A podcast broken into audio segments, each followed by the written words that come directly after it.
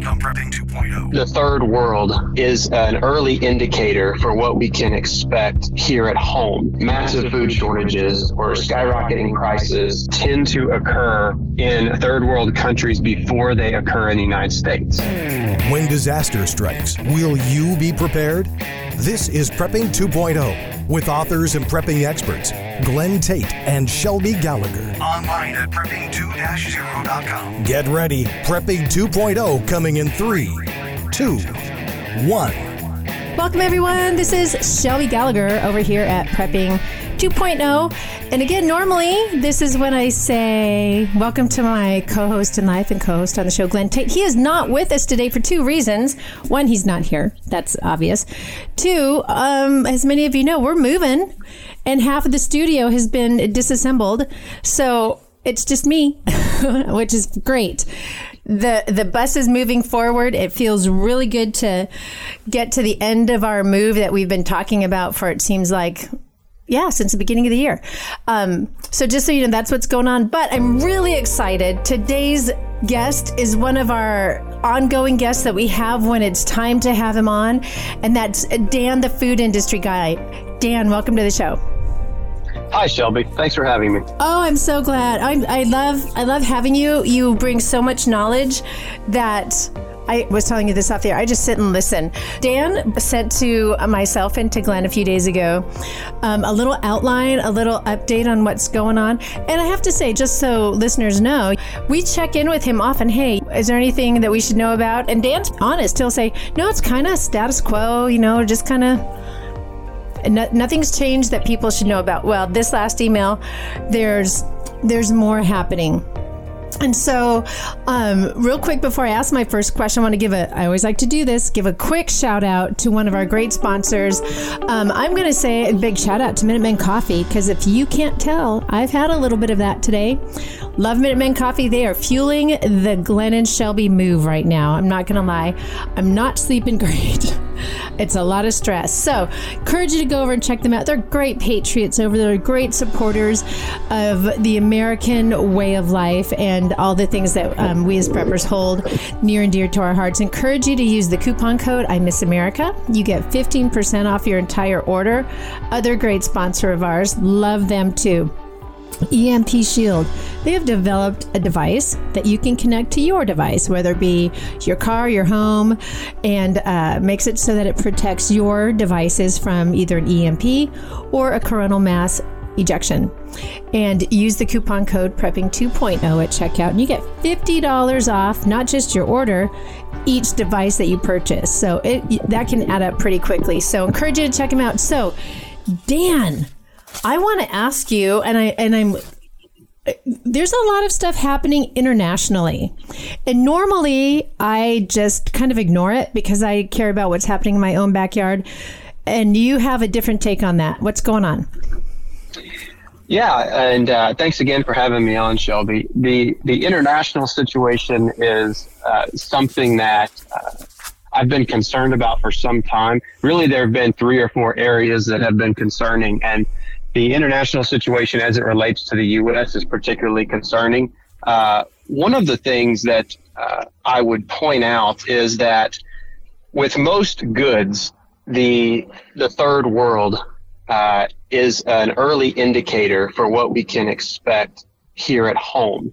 And what I mean by that is when you see uh, massive food shortages or skyrocketing prices, uh, those things tend to occur in third world countries before they occur in the United States. Um, food riots elsewhere don't translate necessarily to food riots in the United States, but it does show a lot of international strain and the canaries in the coal mine for a strained food supply, and not just food, but, but most durable goods typically starts affecting the third world first. So what we're seeing right now is we're seeing just to run through a couple quickly, uh, Lebanon has massive food shortages. About 77% of their population can't afford food. Um, their food inflation is about 400%. Um, South Africa is in the same basic situation. You've got countries like Cuba, uh, South Sudan, Central African Republic, uh, Yemen, Syria, Zimbabwe. There's a lot of countries out there um, that are really struggling to feed their people, and their food inflation is absolutely through the roof uh, to varying degrees. Now, a lot of those countries uh, have a lot of other things going on, right? There's political unrest in South Africa and Cuba, for example. But a lot of those things are exacerbated due to skyrocketing food prices. So here in the U.S., we can look out internationally and see 15 to 20 countries right now in the third world that are really struggling with their food security and with their prices and say that's an early warning indicator for us that we need to expect those stresses here. Typically in America, that means higher prices more than anything else. It means that we will have to outbid everyone else for, uh, you know, rice from Southeast Asia, for example, among other things. So, um, so if I can ask a question, because yes, um, when you say some of these countries like Zimbabwe and South Africa, these are yes. typically countries, like you said, that have I mean, we've all seen the ads, you know, help feed a child in these countries right. or whatever. And what you're saying is, is that the difference this time compared to mm-hmm. before is that um, the inflation is what's is the game changer. There is that correct? That's a big part of it. Yes, mm-hmm. um, that is a big part of it. But at the same time, with the supply chain issues mm-hmm. that the mm-hmm. entire world has dealt with, uh, it's not necessarily directly tied to inflation. It's more of a scarcity issue. Okay. Um, so that some of these countries, uh, you know, these are countries that typically have a lot of issues anyway. Mm-hmm. Um, some of them, yes, their currency is greatly devalued. Others, not so much. Uh, they just can't purchase. They can't compete on the international market for food and food supplies that are not as plentiful as they were before uh, especially when you consider countries like China. China is massively increasing their grain buying uh, and their protein buying as well uh, over the last, uh, well, really for this harvest. They're buying mm-hmm. this harvest uh, at a rapid rate everywhere they can get it. So these other countries are getting squeezed out because as the supply dwindles, the uh, the wealthiest and the strongest get theirs first. Yep. And these other countries don't.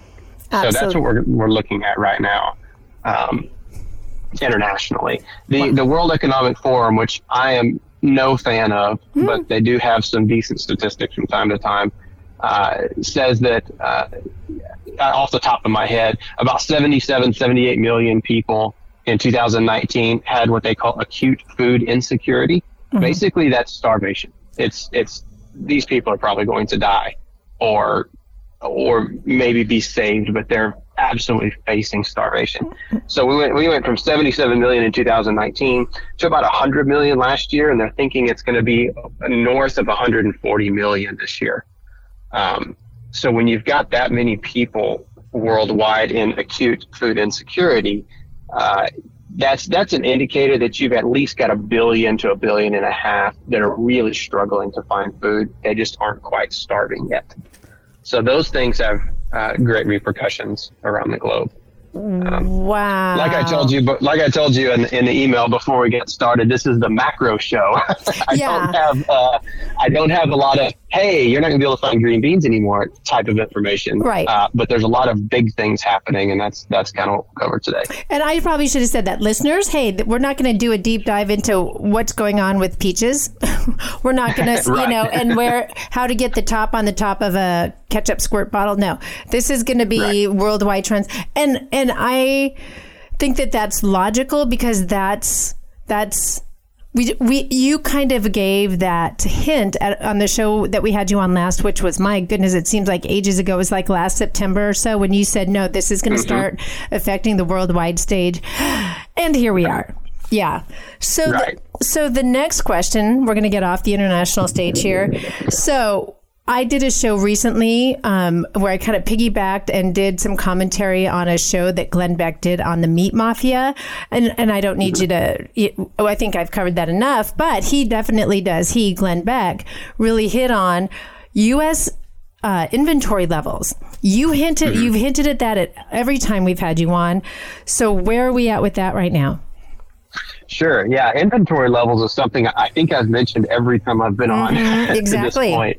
Uh, so inventory levels right now are worse than they've ever been since the stat began, which I believe was 92, 91, 92, mm-hmm. is when uh, Fred, uh, the St. Louis Fed uh, data site, started monitoring U.S. inventory levels. So now what they monitor is all retail. So that is the sporting goods store, it's the grocery store, it's the hardware store, it's just inventory, right? Mm-hmm. Um, inventory levels typically hover around 1.5 to 1.6. And what that means is that there are 1.5 to 1.6 months of inventory virtually ready to go. So that's on the store shelves, in the distribution centers, in the warehouses, etc. Um, last spring, during the uh, the COVID rush, uh, all the people who weren't preppers rushing out and becoming preppers, or they thought they were, um, yeah. that pushed our inventory levels down to about 1.2. Okay, so last spring was about a 0.3 to 0.4 drop.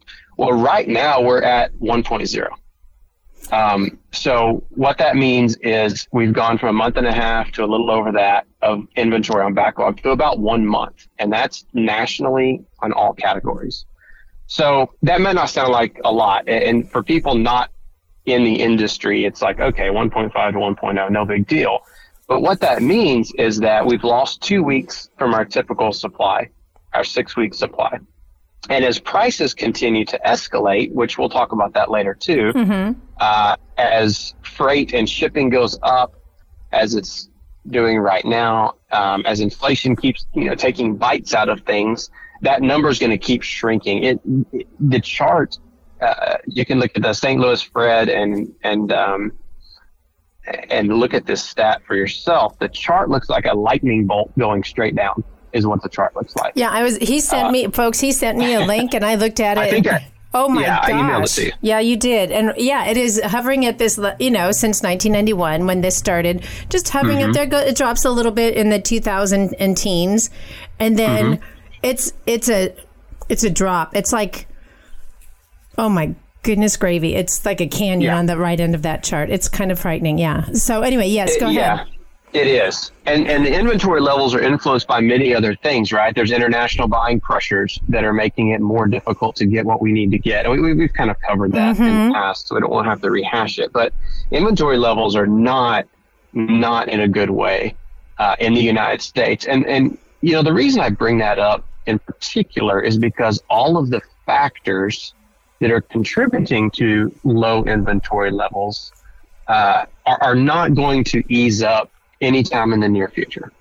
Um, all of the pressures on freight, shipping, inflation, uh, all of the supply chain breakdowns we see globally, those are going to continue. Uh, most of them are in what's called a doom loop anyway, where they're guaranteed to continue to get worse. Uh, now, maybe we get down to 0.8 and 0.7 and start kind of bottoming out there. I, I don't know. I don't have any way of knowing that. But inventory levels are absolutely plummeting, and that's something that everyone should know. Um, you know, if you're going to, if you've been thinking about, you know, we need to get X, well, now is probably a great time to do that if it's available mm-hmm. because X might be at 0.1 or it could be at 1.5. You don't know, and I don't know either because that data is not made available. Um, but inventory levels are certainly concerning. Um, basic supply and demand too, right? As the supply decreases, and demand stays steady, well, we know what happens with prices there. Yeah. Even outside of typical inflationary pressures. Um, so definitely something to um, to keep an eye on for sure. And and if I can ask this too, I think it's a little bit, and this is me asking you. Food is a little bit different of a beast because it's a consumable. It's not just. For example, I needed to buy a new printer. I have to order it and wait six weeks. Sound familiar? Mm-hmm that yes that's not a consumable i'm going to buy a printer and hopefully it'll last a lot longer than my last one did but food if i buy a you know i don't know a pound of apples this week i might need another pound of apples so i feel like food is, has a higher burn rate i don't know if that's the right way to phrase it but yeah. and it's a necessity yeah it absolutely yeah. does and, and consumer uh, any kind of consumables which typically that includes everything from toilet paper to mm-hmm. toothpaste to food to bottled beverages, right? Consumables do have a very high burn rate just because very few people stock up on those things. Mm-hmm. And so you have a higher retailer level burn rate on those things because the typical person only buys two or three days worth of groceries at a time. Um, if everyone bought once a month, technically the burn rate's the same, but the stress on the retailer's less. Um, right. So yes, you're you're correct in your your assumption there. So wait a minute. So if I stockpile, I don't know because I might be a prepper, food for a month, mm-hmm. that actually provides ease on the retailer. Really? That is yeah, not what the news is telling absolutely. me. The news Unless you get into a last spring type scenario oh, okay. where everyone does it. Okay. But the the further out the purchases are spread and the bigger the purchase is, retailers would never tell you this because well, they have their reasons, but mm-hmm. Retailers would not tell you this. But what happens is if ordering, if the retailers are able to order larger quantities of things less frequently, it's cheaper for them. Oh. So if I can order a truckload of peaches, mm-hmm. right, and I can bring it to my distribution center, that's a lot cheaper for me than if I bring in a quarter truck and I have to find something else to fill in the gaps. So with the retailers increasingly going to less of a just-in-time delivery system after COVID, which is a which is a great thing that came out of COVID, was retailers are building warehouses sporadically and they are keeping a little more in their stores than they used to. So in that time frame, if, if you're buying decent size quantities that allow them to calculate that and order larger quantities, that's a cost saving measure um, over what they've had to do specifically because freight rates have gone through the roof.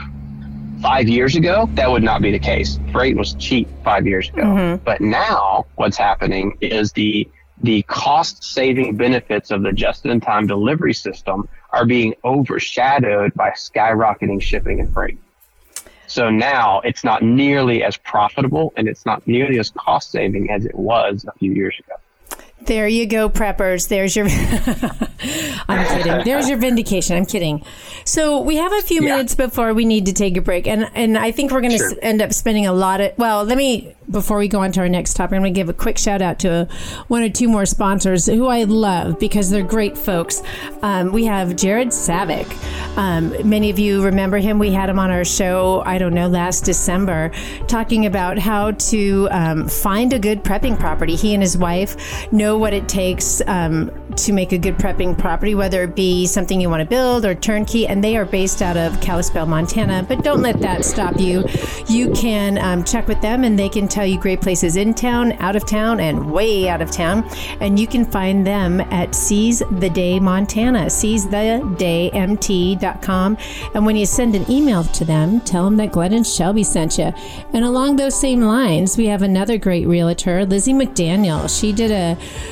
video bonus show recently with Glenn Tate and super awesome gal over there in Tennessee.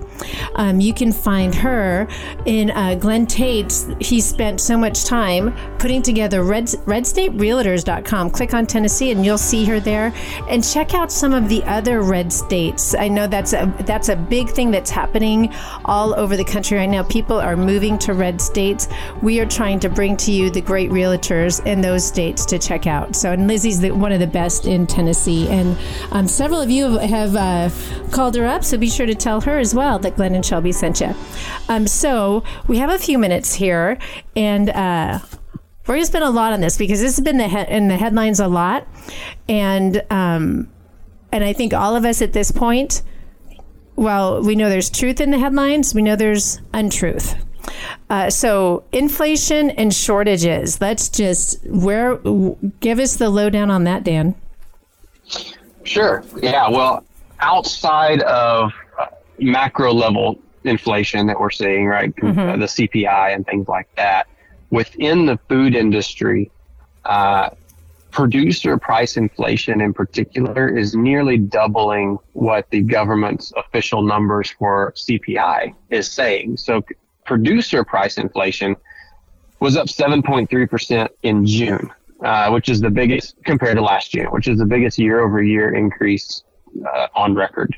So the prices to the producer are skyrocketing far more than what you're seeing on the shelf. If a producer gets hit with a 10% price inflation, they do everything in their power not to pass that along to the consumer um, because a lot of consumers are not going to handle that that price jump. Um, I, real inflation is a lot higher than government numbers. Um, our costs at, at, my company have skyrocketed, uh, particularly in the last six months. Um, we're feeling it. I don't know a single food company, and I know a lot of them. Uh, I'm, I'm, friends with a lot of these people. We all go to the same events and see each other at the same food shows and that type of thing. They are all raising prices fairly significantly. Um, you see announced, right? Well, General Mills is raising prices 10%, Pepsi's raising prices, et cetera. Uh, but even the companies that aren't announcing it are doing it because the stresses on the supply chain have only increased uh, this year. Um, that's going to lead to some level of shortages. Um, you know, certain areas of the country are reporting shortages here and there, and it's pretty sporadic right now. Um, but at the same time, the international pressures, the continual shutdowns uh, all over the world, you know, we get countries that open up and then their neighboring country shuts down. Um, the fact that a ship can go from you know, China and it goes down to the Philippines and goes to Australia and it comes to the United States and then it goes to Mexico and every single country has different policies, different wait times, different everything. It, it's just the whole supply chain is completely messed up right now. Mm. And that's causing prices to jump significantly. Um, really just in everything. I mean, packaging is more expensive. We've talked about that. It's not as, uh, unavailable as it once was, but it's a lot more expensive. Um, commodities are way up. You know, coffee, pork, you name it. The prices are just through the roof right now. Um, a lot of that goes back to labor. Uh, you know, food companies need to turn out a lot of product as cheaply as possible. Um, we we don't have, typically speaking, you know, the food industry isn't sitting on 75% margins, right? Like some electronics companies are um, food industry typically operates on very, very slim margins um, because if you start increasing your margin, another company is going to come along really quickly and smack you down, and you're going to lose a lot of market share. Um, people just don't handle food price increases very well unless you're in the premium or specialty space. Um, so, for these companies, uh, you know, they're trying their best not to raise prices, but what's happening and what has happened over the last, uh, you know, 12 to 14 months or so is many, many, many of these companies have gone out of business. Mm-hmm. Uh, yes. Particularly the smaller and the mid-sized companies, um, food companies, and I say food companies to mean producers, manufacturers, you name it, just everyone kind of in that space, especially those who relied on food service in any way for their income. Um, you know, if, if your income was half food service and half brick and mortar retail, you, you got yeah. destroyed over wow. the past year. Well, don't go. And so I'm going to stop. A lot of those have gone out of business. I'm going to stop you right there. We. It seems like we just got started. I got to cut you off there. We got to take a quick break. But yeah, I want to talk more about that. Um, we have so much more to cover. Don't go away, folks. Uh, we're going to take a quick break. More of Prepping 2.0 with authors Glenn Tate and Shelby Gallagher is coming right up. Hear all our previous shows free online at prepping2-0.com. Shelby Gallagher here. We found that you need to layer your food preps. Yeah, this is Glenn Tate here. A lot of times, the hardest part of layering is the long term foods. We love NuManna foods, which have a 25 year shelf life and are non GMO. Also, organic meals are available. NuManna comes in family style portions and in bulk. This is not backpacking food, it's family meals that last for at least 25 years. The perfect freeze dried part of your food layering. You can get a sample of NuManna meals for $19.95 and see for yourself. You will be amazed. Prepping 2.0 listeners get a 10% discount by entering the code PREP. Go to numanna.com or click the link on the Prepping 2.0 website. Give it a try. NuManna.com. That is N U M A N N A.com. Abe Lincoln here. In 1773, patriots broke the chains of British tyranny by throwing tea into Boston Harbor. On that day, Americans began drinking coffee. We celebrate that event daily here at Minutemen Coffee. All men are created equal. coffee is not. Minutemen Coffee is roasted to perfection in small batches. Bold, smooth, and never bitter. Shipped to you fresh daily. Whole bean, ground, or our patented pods. www.minutemencoffee.com. When the grid goes down, darkness will descend fast. Used to be there was nothing you could do about an EMP, electromagnetic pulse, or CME, coronal mass ejection.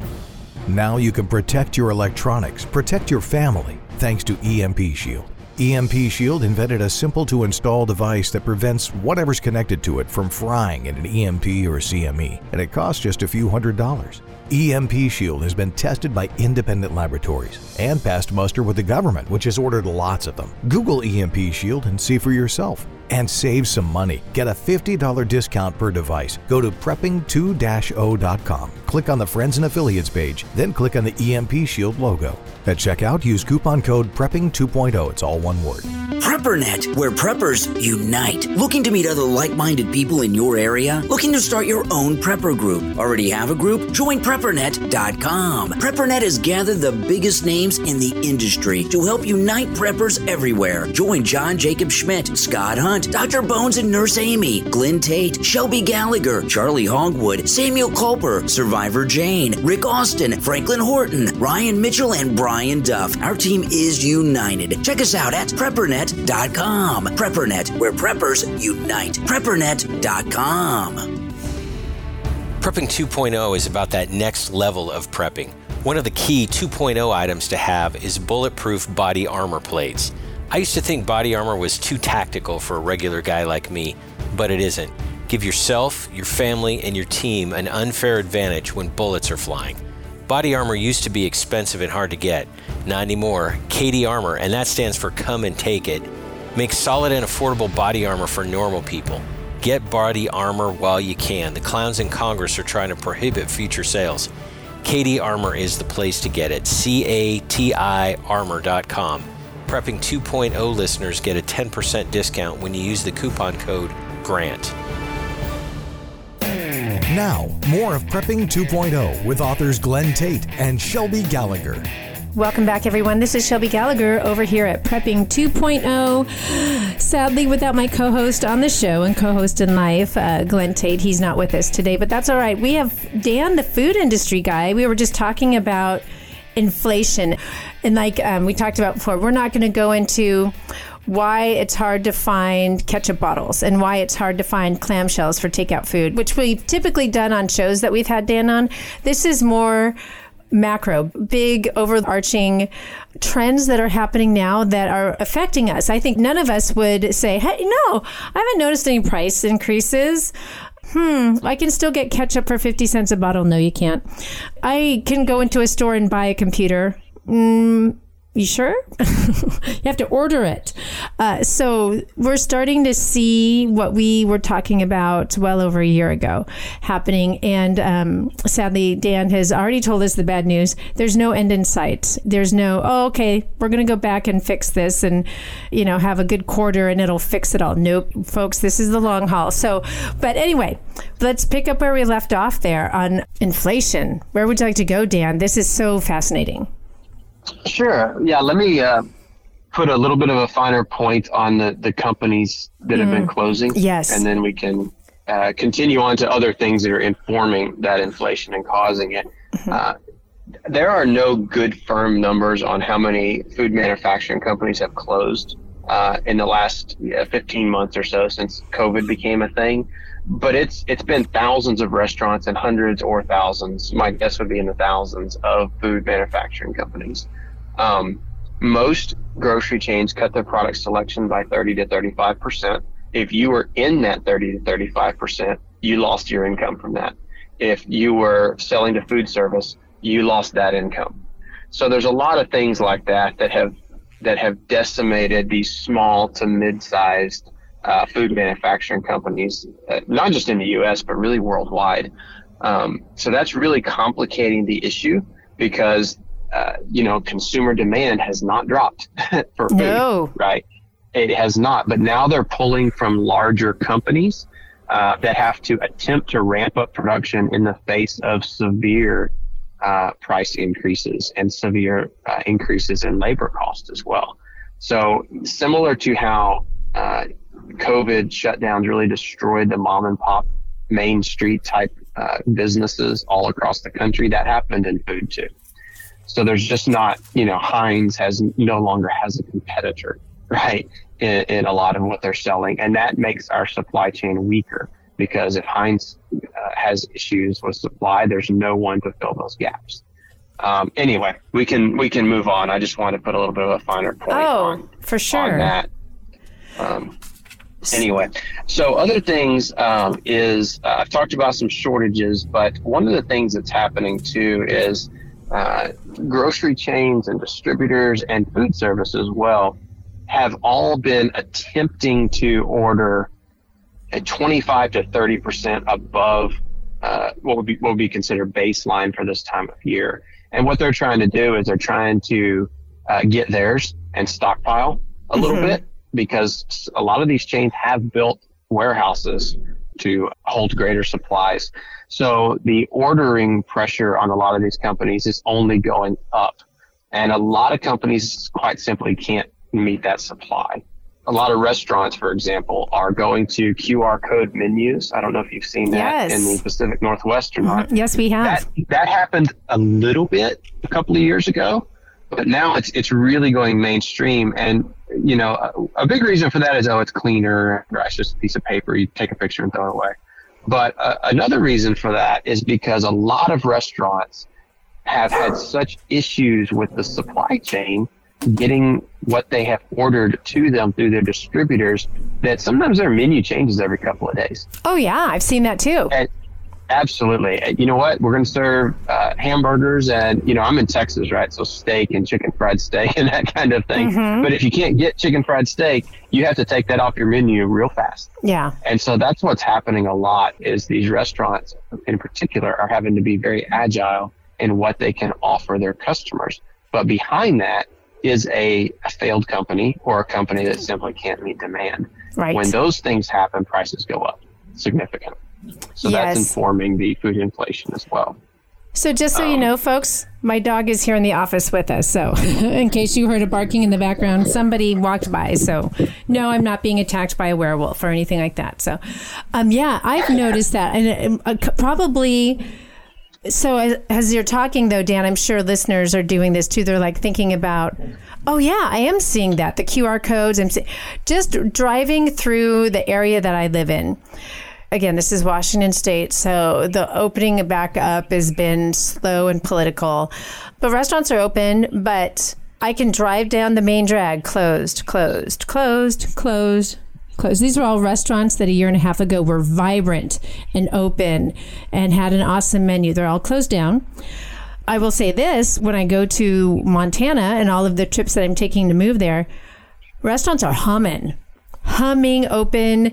Can't you got to put in reservations uh, you got to get there early. Um, but i will speak to this. I in montana they do steak pretty good too. I don't know how it compares to texas beef but it's pretty doggone good there. I ordered uh, a steak with um, shrimp skewers. And the gals so they didn't have a qr code there so she couldn't you know jump on this. But she's like anything that has shrimp or shellfish it's not sorry folks gonna have to order something else. I mean yeah they, she wasn't able to turn her menu, menu over quick enough. So, and so I, I'm sure there's several listeners going through, you know, going, oh, that makes sense because I was at this restaurant recently and I noticed all those were closed. So, wow, wow, wow, wow. So, so yeah, keep going. What, where else are we gonna? What other trends along this whole, how this all affects us within the whole, you know, umbrella of inflation? Sure, yeah. And a, a big thing that's going on right now, too, and I've touched on it a couple of times, is in um, shipping and freight. Yes. Um, shipping and freight is a big, big deal. Um, you know, you may not think that the uh, the Baltic Dry Index, which tracks freight costs, is, is that big of a deal, but it is. In in my world, it is because you're bringing in components uh, internationally, even if it's just packaging and things like that. So, shipping and freight uh, is really in a bad way right now. So the Baltic Dry Index is kind of your gold standard for tracking freight costs. Mm-hmm. Uh, typically, what that does is it's tracking, uh, you know, container loads and such, right? It's, they're not tracking your UPS uh, guy delivering Amazon packages, but freight uh, is around its 12-year highs. Uh, the last time the Baltic Dry Index was higher was 2008. Oh, um, we all remember that year, don't we? I feel like something happened in 2008. I just can't remember what it was. Um, anyway, so the average cost of freight which is a 40 foot box, a 40 foot uh, container from Shanghai to Los Angeles right now, uh, is about $10,000, right? To get your container full of goods to Los Angeles is about 10000 The five year average is about $2,000. Hmm. So 5X.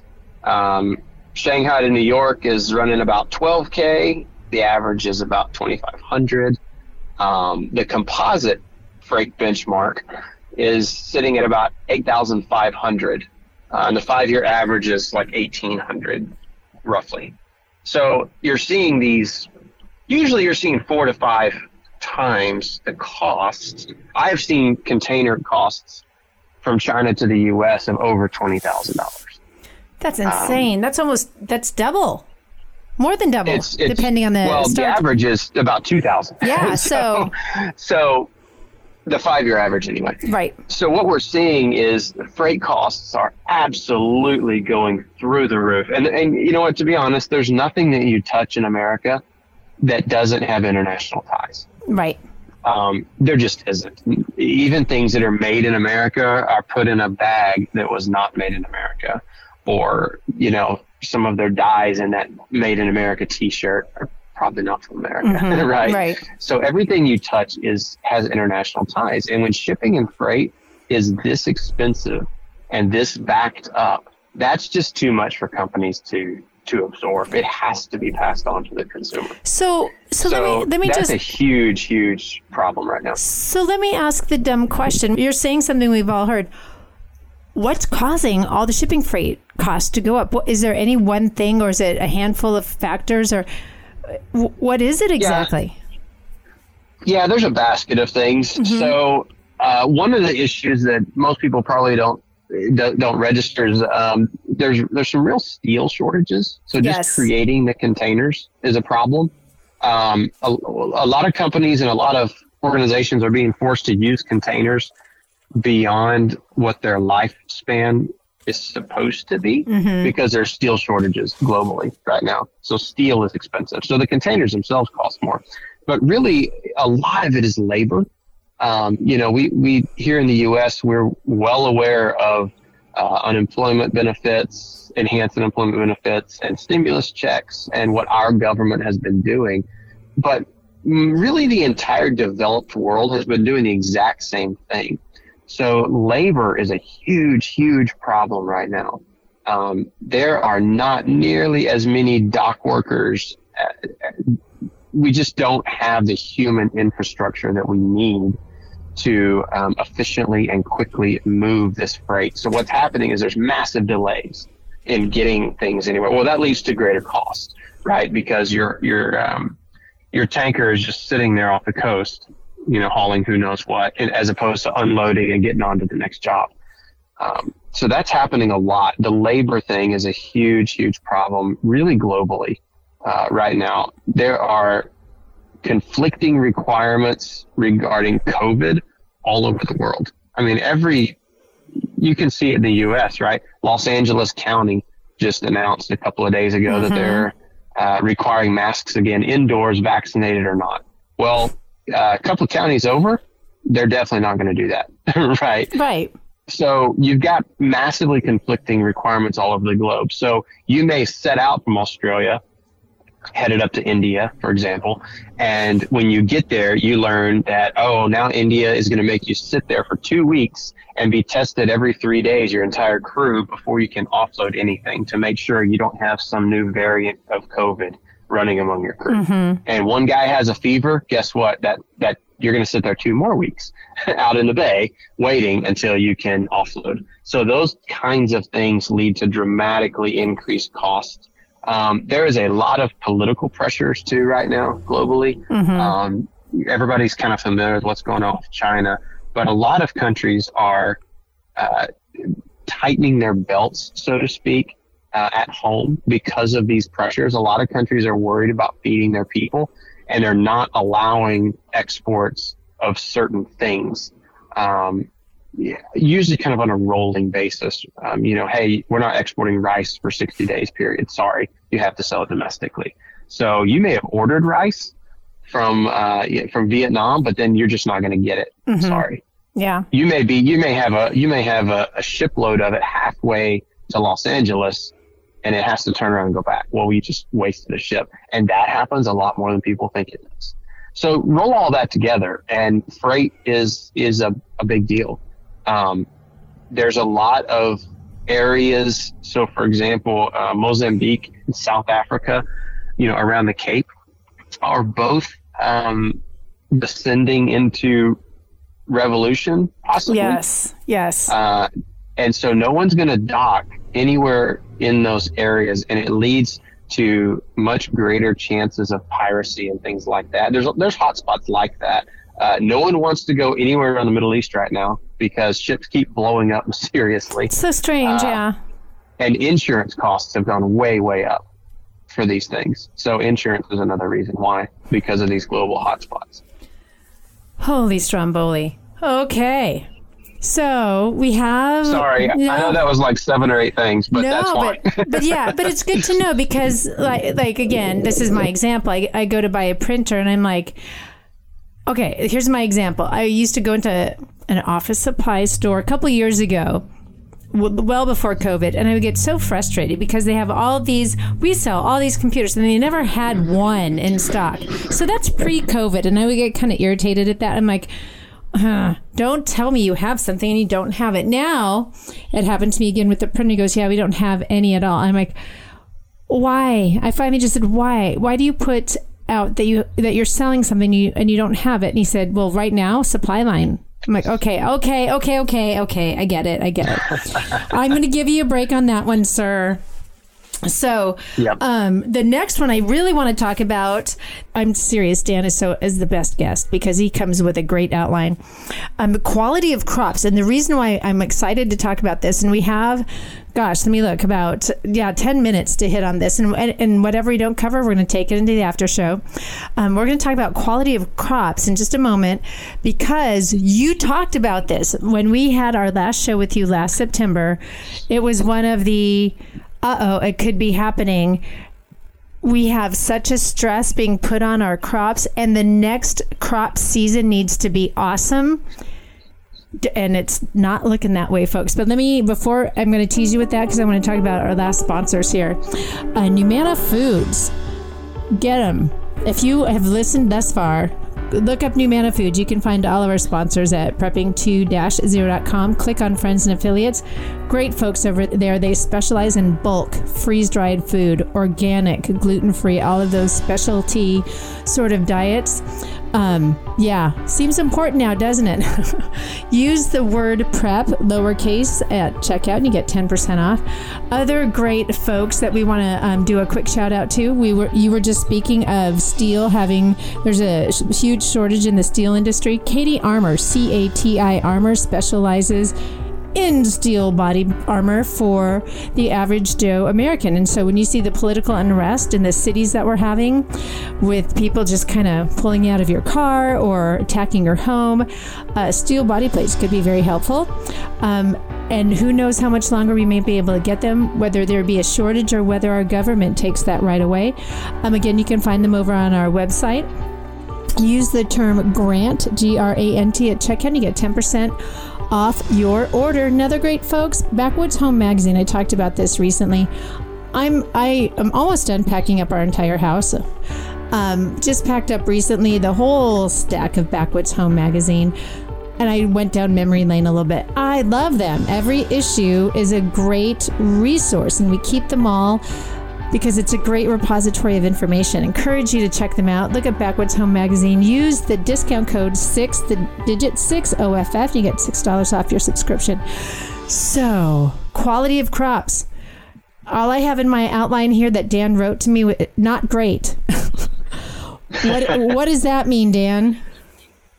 Uh, it, it just means that uh, the quality of crops is not great. You want to move on to the next thing? Well, okay. I'm joking. Okay, I'm joking, yes, please, no, please, please expand on that. I know, Okay, yes. so this is a multifaceted thing, but this is something that I was concerned about uh, over a year ago Mm-hmm. when we did the first interview Mm-hmm. uh, back last spring because we've had several back-to-back years of poor qualities, particularly in cereals, um, and, and it's just my goodness, this year was just atrocious. So the the breadbasket of America had uh, some pretty rough weather. So we'll talk about kind of the Great Plains first. Uh, Texas was and remains abnormally cold. Uh, we are here in Texas. Most of the state has remained five to eight degrees below normal. Um, I think the hottest I've seen in my corner of the state is 94 degrees this year, and we're halfway through July at the time of this recording. Um, uh, the freeze was a big thing. So the southern Great Plains was abnormally cold and, and got a lot of rain. Just j- just an insane amount of rain. We had months where we got triple to quadruple our, our typical rainfall. So planting in the southern plains didn't happen uh, until later. A lot of crops, particularly uh, wheat, just sat in the field and rotted because it couldn't be harvested. Um, hay cuttings and things like that for your smaller ranchers and that type of thing. Uh, you know, they're not getting three cuttings. They might get one. If they're lucky, they'll get two. So there's a lot of pressures like that in the southern Great Plains that have affected things uh, very negatively. In the northern Great Plains, it's the exact opposite. Um, the Dakotas recently had uh, a heat wave come through where they were over 100 degrees, and they've been extremely dry, extremely dry. I can attest to this, yeah. Yeah, yeah, definitely. So you've got much colder than average in the south, uh, much warmer than average in the north, and essentially reversed rainfall patterns uh, that ha- that really have been pretty consistent throughout the entire year. Um, and so you've just got your crop plantings are are not in uh, ideal circumstances. They may be planted way late. You may not be able to even harvest them at all. So really, what we're seeing is soybeans and corn are way down. The numbers are terrible. Um, wheat is actually it's doing okay um, as far as the, the just the pure numbers, just the volume, but the quality is just atrocious. The quality of wheat is just terrible. Um, I hope that everyone goes to AgWeb, agweb.com, and looks at these things at least every week or two. Great source of information on kind of the macro scale crops and that type of thing. But um, so wheat's the one thing that's actually doing okay volume wise. And China is at, is ordering about 60% more wheat than they normally do. so, yes, it's a pretty good year for that one thing, but China is outbidding everyone and buying it up pretty quickly. And China doesn't care so much about the quality of it. Um, in the U.S., we have fairly strict uh, uh, standards as to what constitutes human consumption quality wheat. Well, China really doesn't. Um, so my concern with wheat going forward is just that the quality of wheat that that American food manufacturers demand is just not going to be there. Um, and there's going to be too many bidders for too little supply. Um, the USDA numbers, they put out numbers on um, what they believe the quality of crops is like, and it's it's pretty laughable, honestly. Um, you can look at those numbers, but they're never right. they're just never right. They're always very, very optimistic. I'll put it that way. Um, so I, I know that's shocking to everyone that um, that the USDA might possibly not uh, give you the exact truth as it is, but you can look at their numbers and just assume that they're probably 10 to 20 percent inflated uh, as far as quality is concerned. So, um, and even things that you might not think about uh, in the Great Plains, like the, the Great Plains from the Gulf of Mexico all the way up into Canada, produces a lot of um, of honey, for example. Right. Uh, I know here here in Texas, we Texas produces yeah six to nine million pounds of honey per year, and best estimates I've seen is that Texas produced a max of two million pounds this year. Um, way way down. Uh, the northern states, especially the Dakotas, uh, where most of American honey is produced, by the way, North and South Dakota. Mm-hmm. Um, at least what's sold uh, on, on a retail level. That it's going to be, they'll do, they'll be lucky to get 30% of their normal production. Um, wow. So the Great Plains have been really messed up, and it's really been primarily due to some very abnormal weather conditions that are just compounding. They seem to be compounding year right. over year. Well, um, well, we know certain certain people in a certain political bent will claim, oh, see, they'll take this and say climate change, and oh my gosh, we, now we need to politicize that, and and and and then that it's like a big loop because what you're talking about leads us right back to where we were in the the very beginning of the show was. Um, internet on, on of these on these uh, just decrepit crops here just in the United States the demand for them is not it was was already there and, and vibrant and now we have these now new uh, circumstances that the demand even for the cruddy stuff is that much more yes Whew. yes that's insane Absolutely. So I'm going to start a topic. We only have about a minute, but I I'd love to hear just your summation, maybe, and we can take it into the after show. What's life like in the whole protein business? Beef, chicken, yeah. pork, yeah. Yeah, the, a lot of that remains to be seen. It, it's kind of um, stumbled along as is. Costs are certainly rising because grain costs are rising. Mm-hmm. But a lot of that remains to be seen based on when the cereal grains are kind of finalized. When those harvests are actually in, fully in, then we'll have a much better picture of what we're looking at because those prices are going to directly uh, correspond to protein prices. And protein prices, they, they went down for a little while, but they're, they're creeping oh, back yeah. up now. Oh, they're going up a lot. Uh, yeah, so you're going to start seeing my my best guess, and I will say this is a guess, is that when the cereal crops are finally in, uh, and we see what we're actually dealing with, that the protein prices at that point are going to go back up. But here's the thing: you can feed a pound of grain to a human being, and they get so much sustenance out of it it's going to take a lot of pounds of that same grain to get one pound of protein. So when you start seeing those stresses in the system when it comes to cereals, uh, on a on a macro level, governments of the world would far rather feed their people a pound of grain than to use six, seven, eight pounds of grain to produce a pound of beef. So we're going to stop so you. protein is always a weakness. There. I'm going to stop you right there, folks. Join us in the after show. Failing to prepare is preparing to fail. Have a great week, everyone. You've been listening to Prepping 2.0 with authors Glen Tate and Shelby Gallagher. All the information you've heard today, including all our previous shows, is online at prepping2-0.com. Find out more about Glen's books at 299days.com and Shelby's books at agreatstate.com. Until next time, be smart, be safe, and be prepared.